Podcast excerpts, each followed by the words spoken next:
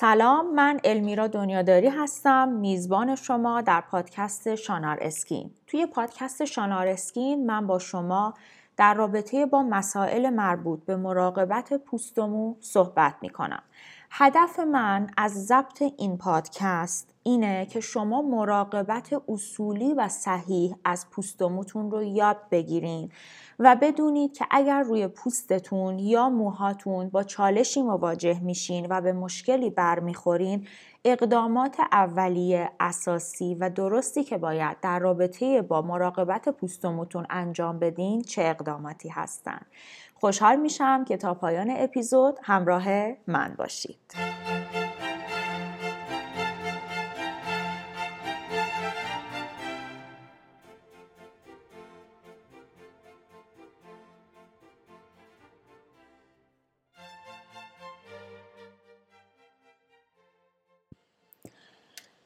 توی اپیزود اول من در مورد ارتباطی که بین سلامت پوست و سلامت بدن وجود داشت با شما صحبت کردم. اپیزود دوم در رابطه با انگل دمودکس بود و ارتباطی که این انگل با ایجاد بسیاری از معضلات و مشکلات پوستی داشت. معضلاتی که شاید برای ما خیلی ساده یا جنرال باشن خیلی از افراد با اونها درگیر باشن ولی عملا طولانی مدت این درگیری رو داشته باشن و ما از وجود این انگل روی سطح پوستمون و گسترش اون بیخبر بوده باشیم. اپیزود سوم در رابطه با ارتباطیه که بین رژیم غذایی شما و سلامت پوستتون وجود داره. من قبل از اینکه به صورت تخصصی وارد رژیم غذایی و ارتباطش با سلامت پوست بشم یک نکته ای رو ابتدای این اپیزود میگم که این و اون نکته اینه که اصلا چرا من برای توضیحات مربوط به سلامت پوست این روال و این روند رو برای شما در نظر گرفتم که توضیح بدم. علت انتخاب من برای توضیح این پارامترها اینه که توی هر کاری که باید انجام بشه چه این کار کارهای کوچیک باشه چه برنامه ریزی های شخصی باشه چه کارهای بزرگی باشه که داره توی صنایع مختلف انجام میشه مثل صنعت پزشکی نیاز به یک چکلیست داره.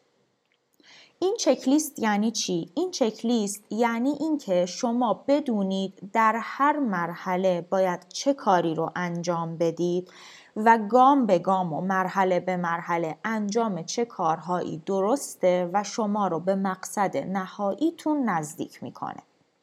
مراقبت از پوست و داشتن پوست سالم هم دقیقا نیاز به این چکلیست داره.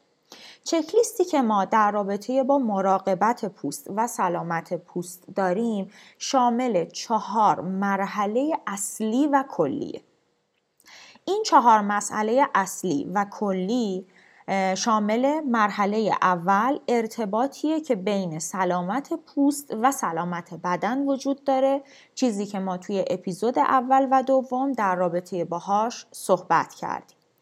گزینه بعدی توی این چکلیست ارتباطیه که بین رژیم غذایی و سلامت پوست وجود داره. موضوعی که توی این اپیزود مفصلا در موردش صحبت می‌کنیم.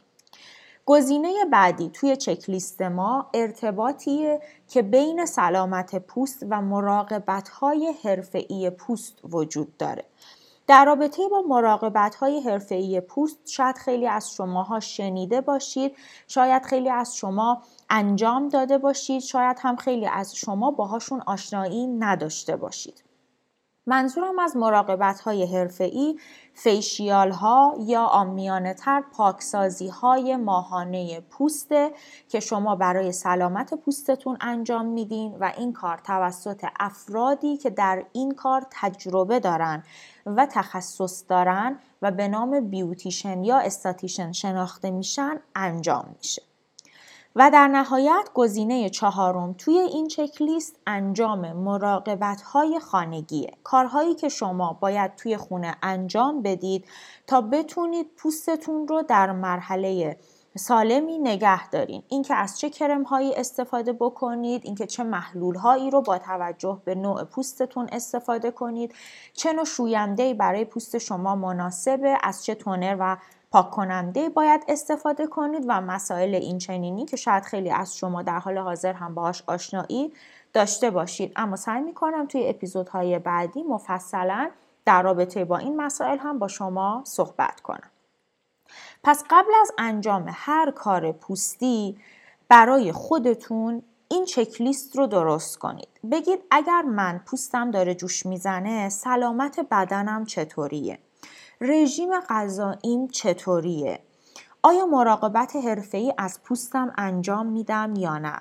آیا مواظب پوستم توی خونه هستم که هر کاری که لازم باشه برای درمانش انجام بدم؟ همه این سوال ها و جواب هاشون باعث میشه که شما به یک راه حل درست و جامع برای درمان پوست و حل شدن معزل و مشکل پوستیتون برسید. اگر همه این مراحل رو با دقت سوالاتش رو جواب بدین مطمئنا در نهایت به یک نتیجه مطلوب می‌رسیم. اما اگر حتی یک مرحله رو جا بندازین یا درست در موردش فکر نکنید درست در موردش مطالعه نکنید مطمئنا اون جوابی که رضایت بخش خودتون هستش رو بهش دست پیدا نخواهید کرد. پس ازتون خواهش می‌کنم که هم خودتون این چک لیست رو برای خودتون داشته باشید که ببینید وضعیت حال حاضر پوستتون و درمان پوستتون چطوریه. و هم اگر به افراد حرفه‌ای و با تجربه و متخصص مراجعه می کنید پزشک متخصصتون بیوتیشنتون یا استاتیشنتون یا هر شخص دیگه ای که برای مراقبت پوستتون بهش مراجعه می ازشون بخواید یا سوال بپرسید و این چک لیست رو برای خودتون داشته باشید. خب قراره که توی این اپیزود در مورد ارتباط بین رژیم غذایی و سلامت پوست صحبت کنم براتون. زمانی که حرف از رژیم غذایی میاد اولین چیزی که به ذهن افراد می‌رسه بایدهای رژیم غذاییه. شما حتی وقتی که میرید پیش متخصص و کارشناس تغذیه و رژیم درمانی اولین چیزی که شاید توی ذهنتون باشه اینه که خب آی دکتر یا خانم دکتر من چه چیزایی باید بخورم؟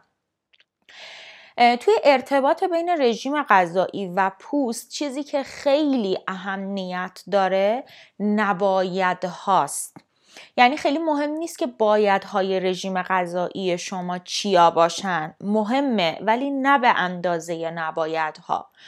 بنابراین زمانی که می‌خواین وارد هیته رژیم غذایی و سلامت پوست بشین بایدهای رژیم غذایی رو اول بذارید کنار و در مورد نبایدهای رژیم غذایی فکر کنید. برای اینکه روشن بشه این قضیه من یه مثال عمومی و ساده می‌زنم و در مورد یه مشکلی صحبت می‌کنم که شاید خیلی از افراد و توی سنین مختلف باهاش درگیر باشن. اون هم مشکل جوش و آکنه است.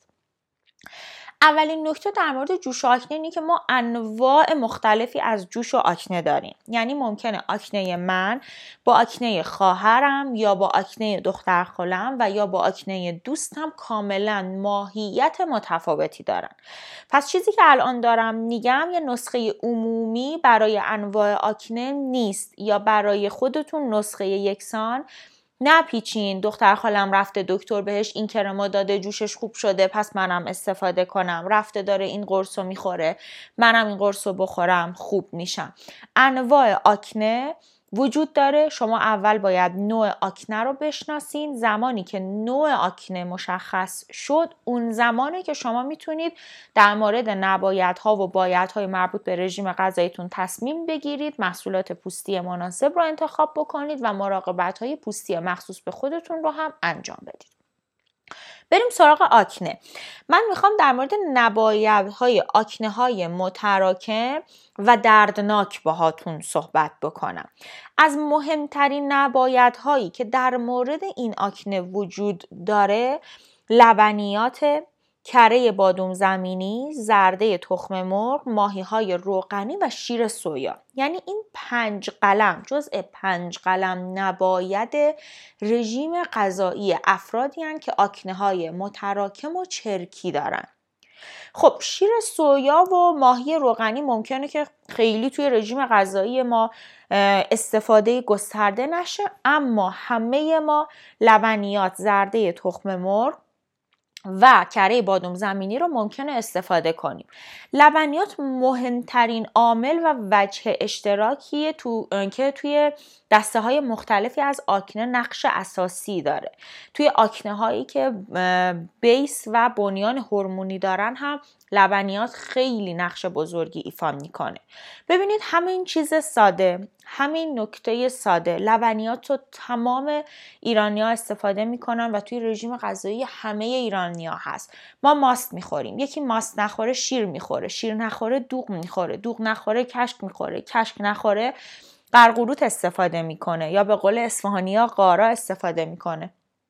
تمام اینها وجود داره. بنابراین با یک نباید ساده و حذف یک ماده از رژیم غذاییتون می‌تونید کمک خیلی زیادی بکنید برای درمان آکنتون یا مثلا در مورد افرادی که آکنه های هورمونی می‌زنن باز دوباره لبنیات میشه وجه مشترک مربوط به آکنه که خیلی خیلی تاثیر داره توی تشدید آکنه هایی که علت هورمونی دارن. مصرف گوشت قرمز. گوشت قرمز رو ما معمولا برای کسایی که آکنه های هورمونی تجربه می‌کنن ممنوع می‌کنیم و جایگزین هاش رو میگیم استفاده کنن. از منابع گیاهی پروتئین استفاده کنن برای تامین پروتئین مورد نیاز بدنشون.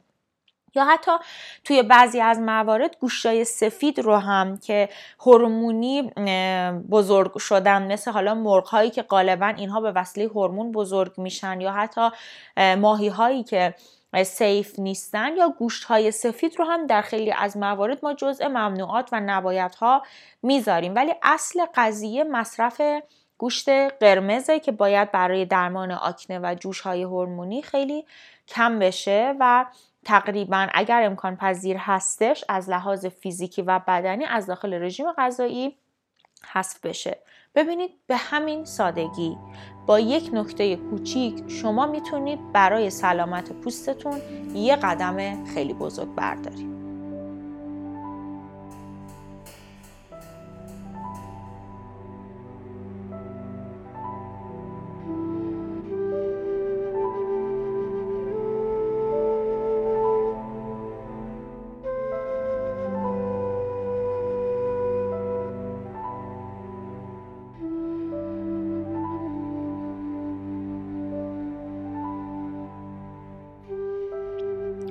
رژیم غذایی اونجای خودش رو خیلی زیاد نشون میده که برای درمان مسائل و معضلات پوستیتون شما مجبور به استفاده از قرص ها میشین. یا بهتره بگم خودتون رو مجبور به استفاده از داروهای مختلف می‌بینید دوباره من برمیگردم سر مشکل آکنه.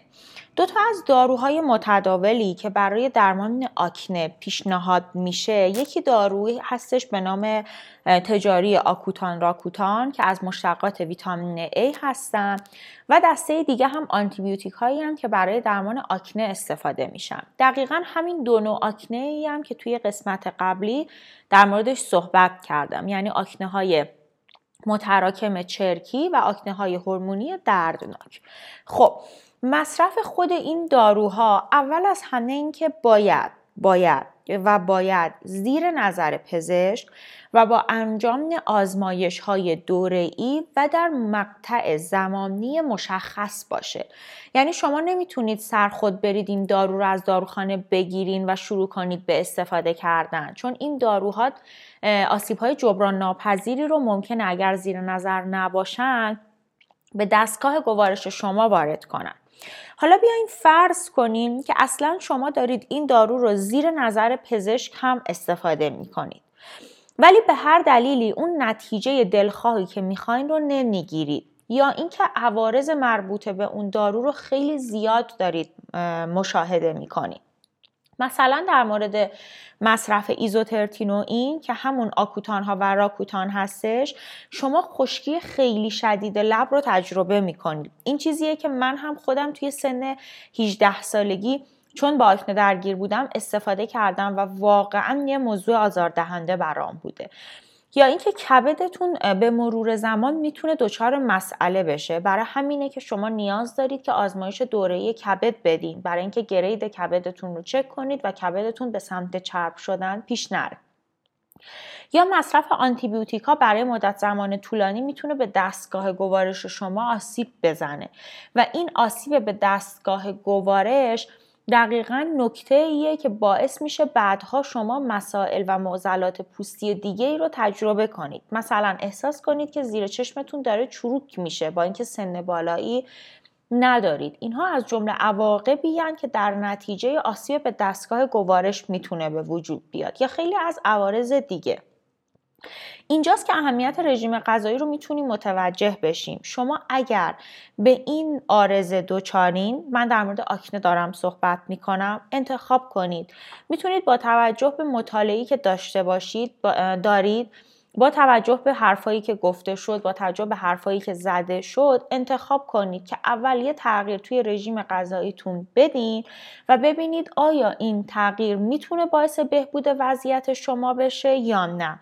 اگر نه بعدا می‌تونید گزینه های بعدی که مصرف دارو البته جز گزینه های آخر هستش رو انتخاب بکنید من در مورد نباید های رژیم غذایی در مورد آکنه صحبت کردم. حالا بریم سراغ این که در مورد بایدهاش صحبت بکنیم. بایدهای رژیم غذایی توی آکنه یکی از مهمتریناش مصرف غذاهای حاوی پروبیوتیکه. پروبیوتیک یه سری باکتری مفیدن که به طور طبیعی توی روده ما وجود دارن و باعث میشن که هضم و جذب غذا به طرز خیلی مفیدتری انجام بشه. زمانی که بچه ایم این باکتری ها تعدادشون توی روده ما خیلی بیشتره ولی به مورد زمان که سنمون میره بالا رژیم غذایی نامناسب انتخاب می‌کنیم مواد غذایی نامناسب وارد بدنمون می‌کنیم تعداد این باکتری های مفید کم میشه و همین باعث میشه که ما یک سری از عوارض رو توی بدنمون ببینیم که یکی از اون آرزه ها در حقیقت تشدید آکنه روی پوست ماست. پس مصرف پروبیوتیک ها خیلی می‌تونه کمک بکنه. حالا پروبیوتیک توی چه منابعی وجود داره؟ یکی از معروف ترین غذاهایی که خب منشأ کره داره البته غذای به نام کیمچی که من توی تحقیقاتی که انجام دادم فهمیدم که کیمچی همون در نوعی از ترشی هایی که ما استفاده می کنیم یعنی جزء موارد و غذاهایی که فرایند تخمیر توش انجام میشه. اینو بدونید که تو هر غذایی که تخمیر انجام میشه باکتری های پروبیوتیک هم وجود دارن و این غذا حاوی پروبیوتیک رو می‌تونه به فعالیت باکتری های پروبیوتیک روده شما کمک کنه. یا حتی یکی از کارهایی که من خودم انجام دادم و برام نتیجه بخش بود چون پوست خود من هم مستعد آکنه است و این درگیری رو دارم. البته خب طبیعتا نه به اندازه زمانی که نوجوان بودم و سن پایین تری داشتم اما به حال این مسئله همیشه همراه من هستش و اون هم این بود که توی رژیم غذاییم سرکه بالزامیک رو استفاده کردم و به رژیم غذاییم اضافه کردم. مثلا سالات که می‌خوام بخورم یه مقدار حالا سس رو با سرکه بالزامیک مخلوط می‌کنم و سرکه بالزامیک رو به عنوان چاشنی استفاده می‌کنم و خب چیزی که نتیجه ای که دیدم ازش توی مدت زمان دو هفته نتیجه بود که تاثیر خیلی زیادی توی تسکین آکنه های روی صورت داشت. شما می‌تونید پودر پروبیوتیک رو هم از داروخانه ها بگیرین. قرص های پروبیوتیک هم توی داروخانه ها هستن کفیر یکی از منابعیه که باز هم اون غنی از پروبیوتیکه و می‌تونه توی درمان آکنه خیلی به شما به عنوان رژیم غذایی کمک کنه. می‌تونید ویتامین آ استفاده کنید. البته ویتامین آ در نه اشل قرص های آکوتان و راکوتان مکمل های دیگه ای که فقط حاوی ویتامین آ هستن. من یه مکملی هست که اون رو توی page Shanar Skin و صفحه Shanar Skin می‌ذارم. می‌تونید از این مکمل استفاده کنید. مصرف ویتامین B5 یا مصرف zinc می‌تونه توی درمان آکنه خیلی کمک کننده باشه به خصوص اینکه zinc باعث میشه که ترشح چربی توی پوست کم بشه و اجازه نده که غده چربی پوست شما بیش از حد فعالیت کنه. به هضم بهتر غذاتونم کمک می‌کنه. اینها همه اون مواردیه که شما باید در مورد رژیم غذاییتون رعایت بکنید. در مورد محصولات پوستی هم معمولا محصولاتی که اگر بخوام در مورد محصولات نچرال یا طبیعی یا محصولات سیف صحبت بکنم محصولاتی که حاوی نیاسین آمید یا همون ویتامین B3 و زینک هستن می‌تونن خیلی خیلی خیلی به درمان موضعی آکنه کمک بکنن. بحث ارتباط پوست و رژیم غذایی انقدر بحث گسترده ایه که صحبت در موردش نمی‌تونه توی یک اپیزود 20 دقیقه یا 30 دقیقه خلاصه بشه. و انقدر هر مسئله و معضلی که شما روی پوستتون می‌بینید می‌تونه به رژیم غذایی ربط پیدا بکنه که باعث میشه که بحث خیلی مفصل تر از این بحث کوتاهی باشه که ما توی این اپیزود با شما داشتیم. اما فقط منظور من این بود و یک مثال رو زدم که مثال عینی تر و واقعی تر باشه که این مورد رو به شما گوشزد بکنم. که ارتباط بین رژیم غذایی و پوست ارتباط خیلی مهم و تنگاتنگیه. اگر معزل یا مشکل پوستی خاصی دارید برای درمانش غیر از اینکه سراغ دارو درمانی یا استفاده از محصولات هومکیر یا درمانهای حرفه‌ای میرید تغییر در رژیم غذاییتون رو هم در نظر بگیرید. این نکته که من سعی دارم برای شما روشنش کنم و شفافش کنم. طبیعتا سعی می‌کنم توی اپیزودهای بعدی در مورد مشکلات دیگه پوستی بیشتر باهاتون صحبت کنم از این ارتباط بیشتر بگم.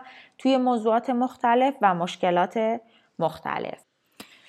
ممنونم که تا پایان اپیزود سوم من رو همراهی کردید. خوشحال میشم که نظرات و پیشنهاداتتون رو از طریق صفحه شانار اسکین به نشانی ات شانار اسکین یا صفحه شخصی من به نشانی at الی underline skin underline دنیا به اشتراک بگذارید من مطالب تکمیلی و محصولات مرتبط با اونچه که توی اپیزودها گفته میشه رو در این دو صفحه ای که گفتم با شما به اشتراک می‌گذارم خوشحال میشم که اگر Shanar Skin رو دوست دارید اون رو با دوستانتون به اشتراک بگذارید و به من اطلاع بدید. نظرات و پیشنهادات شما می‌تونه در جهت ارتقای کیفیت پادکست شانار اسکین خیلی خیلی موثر باشه.